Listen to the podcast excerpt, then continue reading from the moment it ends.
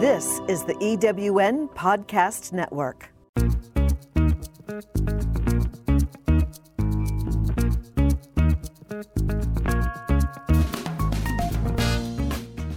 Welcome to Late Boomers, our podcast guide to creating your third act with style, power, and impact. Hi, I'm Kathy Worthington. And I'm Mary Elkins. Join us as we bring you conversations with successful entrepreneurs, entertainers, and people with vision who are making a difference in the world. Everyone has a story, and we'll take you along for the ride on each interview, recounting the journey our guests have taken to get where they are, inspiring you to create your own path to success. Let's get started.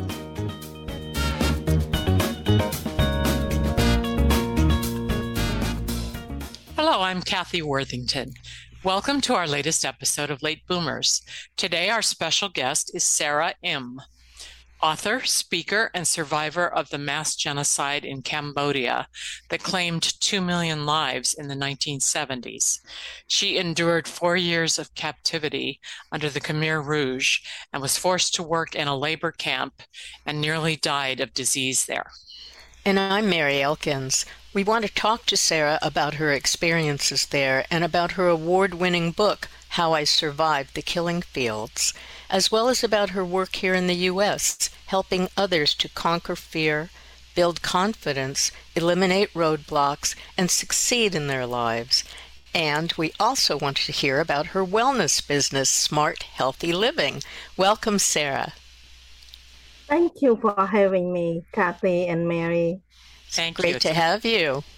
Pleasure. Pleasure is ours. Tell us about your life growing up in Cambodia and about what happened to you there in 1975. Oh, growing up in Cambodia bring back very nice memory. I love my childhood.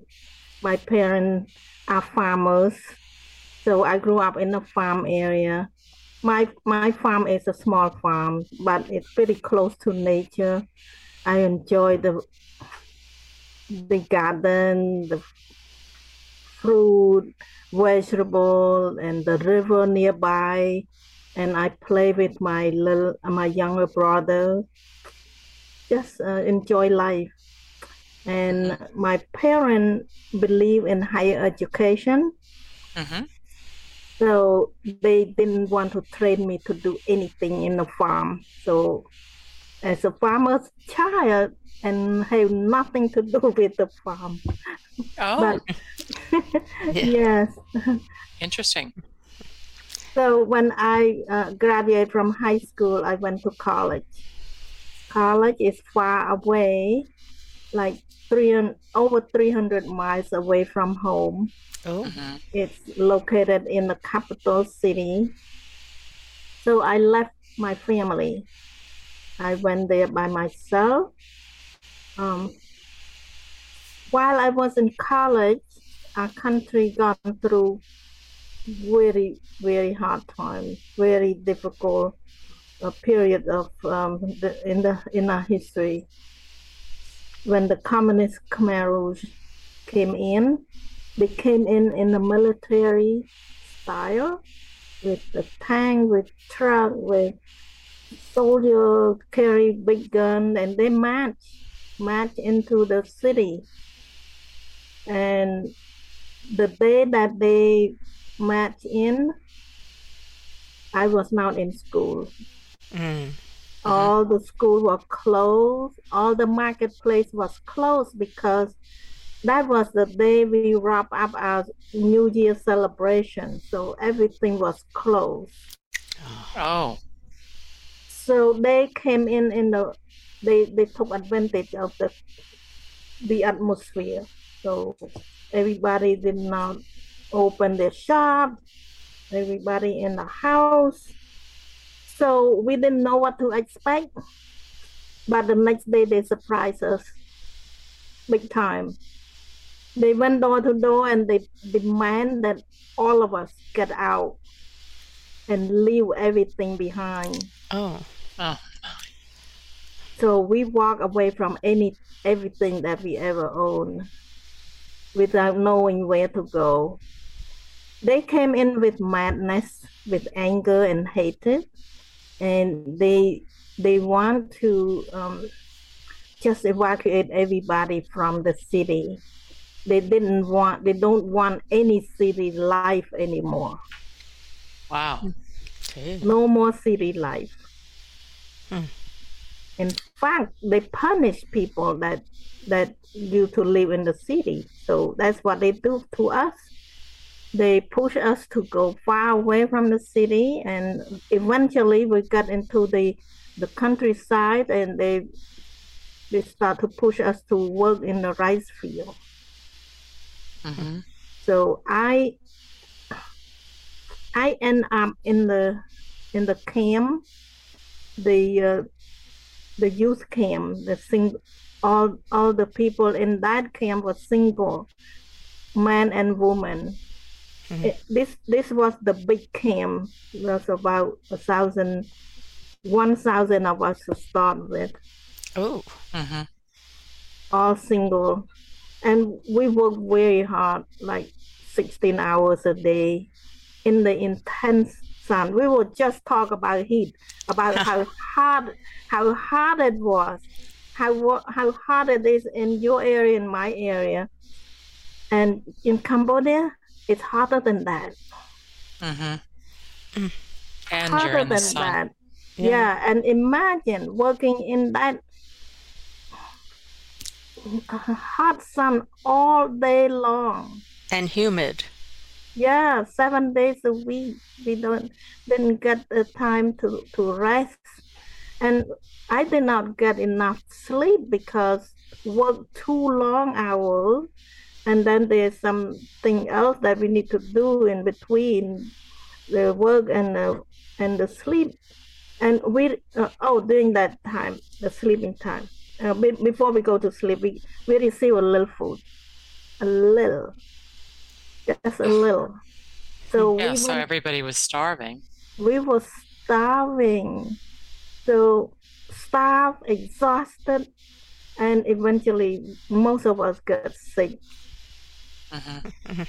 so i got sick like like high fever malaria typhoid dear. yeah so serious serious uh, disease Mm. Mm.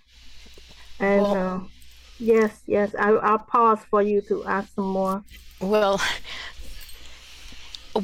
most of our listeners, or many of them, are very, very young and they don't know what the Killing Fields was. Um, can you tell us more about it? Yeah, what I just told you is the beginning of the killing field. And the, the killing field, the, they name it um, after the after all thing was over, everything was over, and they found that a lot of mass grave that Oh. they, they throw the dead people in because the dead the people are dying too fast, too many hmm to to bury one by one. So they they just throw into the mass grave, and also they kill a lot of people. Um, I I just told you that they didn't like the city people, so mm-hmm. So they killed them? they kill people that have any connection with the previous government, people that have higher education, and people that are rich or wealthy and have big business. So, thank goodness, I during the evacuation, I was mixed and mingled with other people. So I blend in, and they did not have my name on their list. hmm I was a, a college student. I could be one on the list, but Yeah. but for some reason they they did not recognize me. So thank God. That's amazing. Yeah. And what was the hardest thing that happened for you there? And how on earth did you survive? the hardest thing was the disease, Mhm. the illness. and and the separation from my family. Don't know what happened to them. Yeah. hmm And Gee. everything oh. was hard. Everything was hard. But that's just a few things that I think is the hardest. And were you able to find out later what happened to your family? After all this over. After four How long years, was that? four years. Oh, But how do you think you survived with all that illness you had and everything? Did they ever give you any medical help? No, I did not receive any medical help. Um, there's a long journey. it's There's a long story, but but to make it to summarize, to make it simple, at one point when I got very sick, they uh, I could not go to work, hmm so they don't want me to stay with the working people. They sent me to the hospital. They say that it's hospital. hmm But when I get to the hospital, I realize it's not a normal hospital. Yeah, more like a jail. More like um, a death camp. ew. Oh, yeah. The uh, the people that was there are very sick, and they are just wait for their time. Mm, yeah. And I realized this is more dangerous because if I stay there, I will get more disease. So I was looking for my way out, but where? Where can I go? How did well? How did you get out? Well, this is where I think something that that saved my life. During that time that I was looking for my way out, I remember when I was young, like like seven years old or so, my mom read me a story. In that story, there was an abuse a mean person abused the children and the woman and it took god god saw what happened he sent the angel to rescue the children and the woman from this mean person that just from a story that i listened to my mom she was reading at nighttime so my innocent mind realized that there is God. There is God. And he know what's right, what's wrong. And he rescued the children and the woman. Hmm. So since then I made up my mind that there's God. I believe in God since I was young. hmm Now that I was in a trap in this uh, sick facility, I realized I need to pray to that God. Maybe He can help me. So I pray. I pray, pray, pray many, many day, many nights. And then uh, one day I decided I feel like I have extra energy. So I got up very early that day and I sneak out. Wow, hmm that's very brave of you. I sneak out. And thank God I I went to the, the work camp and one young team leader, she saw me come in and she took me in. She said, Stay with me. I might be able to help you to find something to do. So we have to do something. When when we are out of the that camp, we we cannot just go there and do nothing. We have to do something. So but she realized that I'm too sick to do anything for her. And the next day, she came back to me. She said, I talked to the kitchen, to the people in the kitchen, and they say that they can use your help. Oh, lucky Yeah. you. Good. Yeah. Or maybe it wasn't so much luck. Maybe it was your, your strong belief. What what lessons did you learn from your experience there that is carried over to today? From, from there, I, I learned that you should never give up. Should never give up. In my case, it was the hopeless situation. I mm. was trapped in this this infirmary. I could have I could do nothing and just wait for time for me to die. Mhm. Or I just give up, have no no hope, and just give up and let the death take me away. I have another question that is a little bit different, but have you been back to Cambodia since? Yes, I've been back one time. And what was it like? It's so much different. I don't. I have a hard time recognize anything. It had been over thirty years since I left. Mhm. so it it was so much different but the people are still the same uh, but they got older i have a lot of cousins a lot of cousin and grand cousin Mhm. Grand niece grand Yeah. yeah the And- peop- the people are still kind and loving and you know my my family is still my family so that Yeah. that thing never changed but the the atmosphere and everything changed Yeah. And tell us why did you write your book? What's it called and where can people buy it? My book is called How I Survived the Killing Fields. Yeah. Okay, good. The reason I wrote the book is uh, there are a few reasons, but just give you a couple. I came across some people that did not think that the killing field exists, that it never happened. It hurt me more than anything. hmm It hurt me more than living through it for four years. When when people deny that that happened. So I say I will prove, I will write my story, and I want to to uh, invite a lot of uh, survivors like me to write their own story, but nobody want to do it. It's too painful to go back and dig out that pain.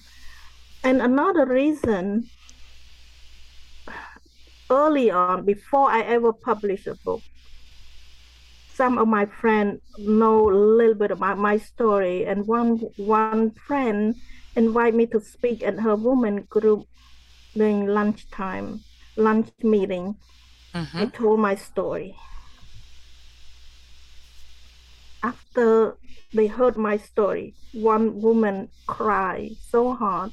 I found out that she missed her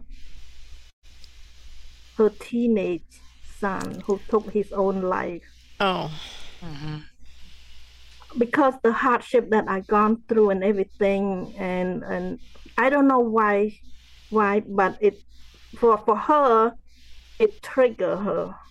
So when I found out that I was in shock. I said wow people live in the beautiful prosperous country people around the world dream about coming here to live here. And hmm. why people why why people who live here still not happy? And i mm-hmm. thought that if they just learn a little bit about my story they might change their mind from taking their own life. I have no idea why he did it but i have no cure for for that that uh, mental um, situation I have no idea, but I just thought that if people hear about the hardship that we all went through, they might change their mind about taking their own life. So that's my innocent uh, thinking. That, Yeah. That's that beautiful haven't- thinking. Yeah. Yeah. I mean, on that note, can you give our listeners a few tips on how they can recover from this their setbacks and their grief and become more resilient? Sure. Yes, I love to talk about building your resiliency. Resilient. Uh, once people people that are resilient, they they bounce back. They bounce back quickly to restart their own life, and they don't give up easily. They are Mhm. they are more confident. They're more optimistic. So I I want to help people to be more optimistic. For me, I am an optimist by nature because mm-hmm. because I believe that God exists. So that's that helped me to be an optimist already. Because mm-hmm. I believe that the future can change. Things will be better. Mm-hmm. although I've gone through very hard time, but it's only temporary. Things will change. Mm-hmm. Just just like we live in Florida, we experience hurricane all the time, but you know it come and go. Hurricane it just come and then disappear. So our life is like that. We live through hard time, and then we will uh, everything will be fine, and then we go through hard time again. And so it's just like it's the it's the way that life is. So um, also to be resilient, you have to reach out to to people that you love and uh, build your social connection, trust mm-hmm. in people. We we cannot isolate ourselves from everybody else. So true. Yeah, social connection is so amazing that when we have something that bother us, if we trust people, we just share what, what is bothering us. And that person that listen, sometimes they don't know what to do. Just the listen alone, it helps us. Mm-hmm. Just listen. Yeah. And you co-host a weekly live show on Facebook titled A Thriving Conversation. So that, of course, is helping people network with social and using social media to an advantage. So tell us about that and what your goal for it is. Yeah, the Thriving Conversation was was born in in March 2020. Okay. Mm. we know that. Yeah, when pandemic hit, my co-host and I we get together and we talk about how we can uplift our community, how we can help them to calm down. So um, that's the original intent. And then later on, we decided we don't want to talk about the hard time that we gone through long time ago. Mm-hmm. We, we already gone through. It's already passed. We need to deal with the future. Now is the now is the time for us to talk about how do we thrive from here. So we are in we invite a lot of guests that have a, uh, a surviving background, but now they are thriving. People that overcome big big time problem in their life and now they are thriving they are prospering so uh, many of our guests are like that, but they don't have to have that defined uh, life like that. If they have a story they want to share to uplift the listener, we invite them to come. Can you give us a pointer or two on how you can help people thrive and move forward? Well, each one of us have different skill set but if we we build on what we we know and how to try. To try is to you want to build a better future. For me i had to forgive whoever did wrong to me first. I had to clear my conscience. I had to heal myself to to try you have to be healthy. You have to be strong. You have to be energetic. Mm-hmm. I love yeah. the title of it, Thriving yeah. Conversation, because yeah. it's ongoing. It means it's ongoing, and we all have to work on that all the time. Because we might have a day we feel like we're barely surviving, but maybe the next day we get to a thriving day. So I love the upbeat feeling of that. I can't wait to listen to it. Yeah. Yeah. Well, please tell our listeners about your wellness business, Smart Healthy Living, and why you came to it and how. Smart Healthy Living, I built it um, before I published my book. So I worked on it for about 10 years. Mm-hmm. Before I start on that journey, I was a full-time caregiver to my mom. Oh, I, I took care of my mom for 10 for 13 years. wow. Here in the United States. in United States after mm-hmm. she come over and then toward the end of her life she's now doing well so I we took her in my husband and I took her into our home and we took care of her and I realized my mom suffers so much physically and it reminded me also back in Cambodia the suffering come from the physical suffering so I just want to help people to take care of themselves before their health decline. Mm-hmm. And at that time, I was in my mid, my in my 50. I just turned 50, and I struggled with something, and I realized, oh, my health is not that good anymore. So it was a wake up call for me.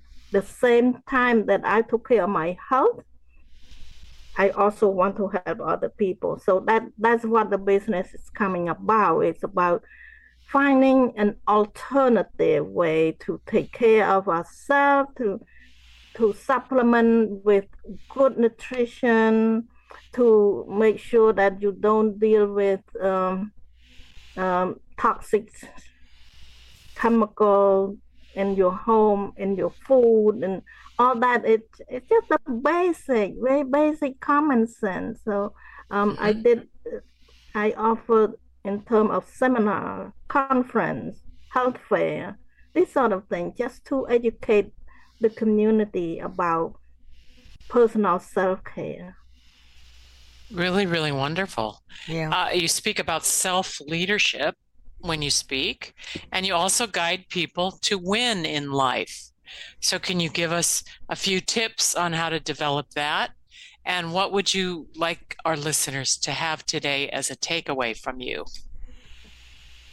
Personal leadership, I love to talk about that. Oh, yeah.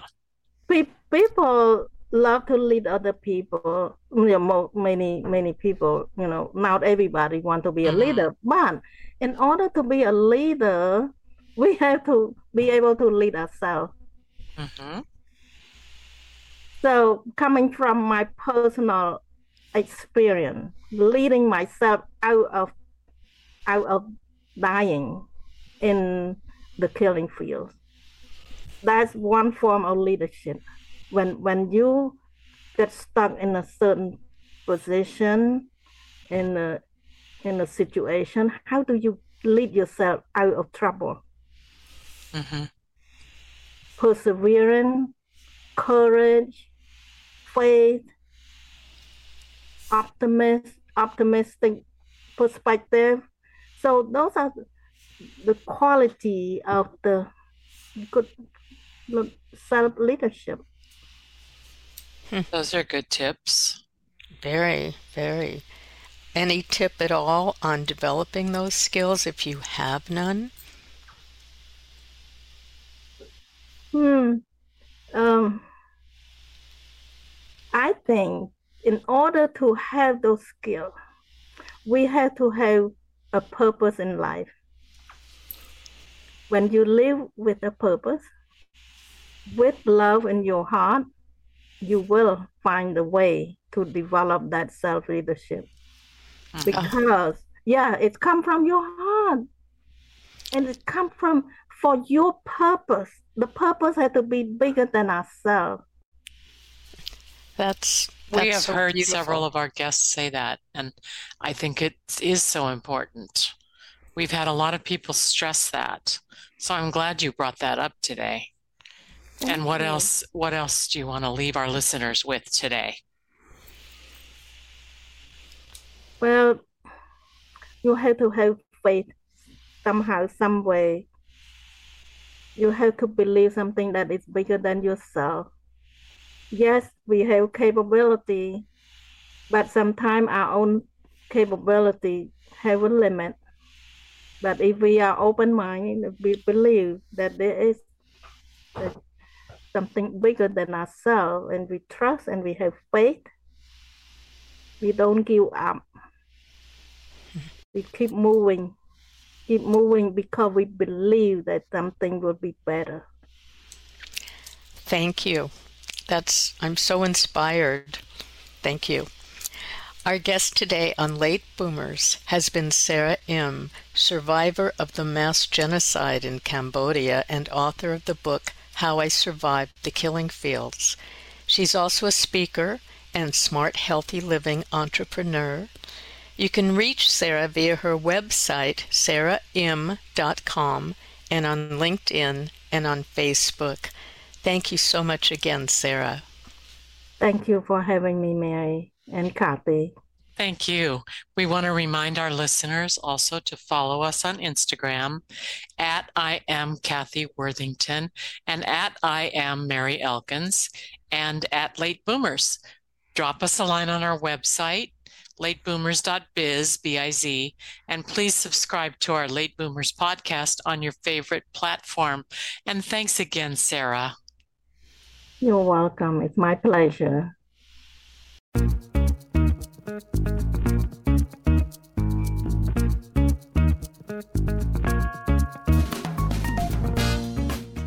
Thank you for joining us on Late Boomers the podcast that is your guide to creating a third act with style, power, and impact.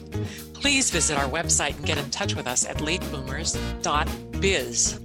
If you would like to listen to or download other episodes of Late Boomers, go to ewnpodcastnetwork.com. This podcast is also available on Spotify, Apple Podcast, and most other major podcast sites. We hope you make use of the wisdom you've gained here and that you enjoy a successful third act with your own style, power, and impact.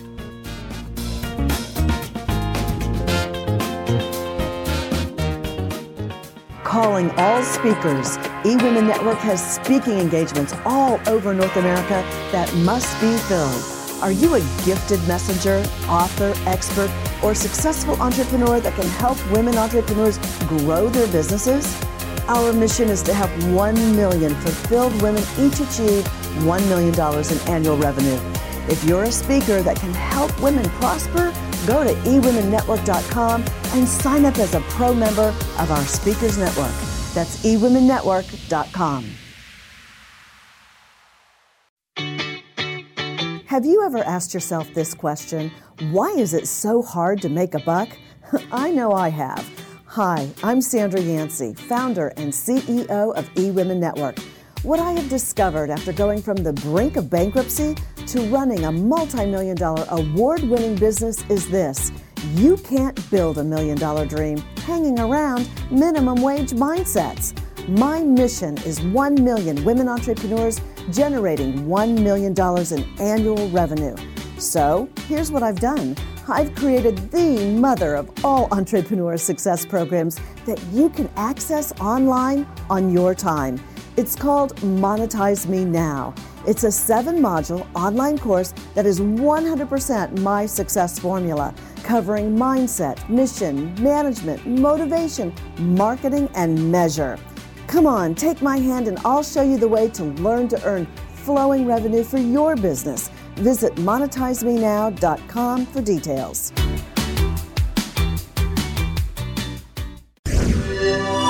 Thanks for listening. This is the EWN Podcast Network.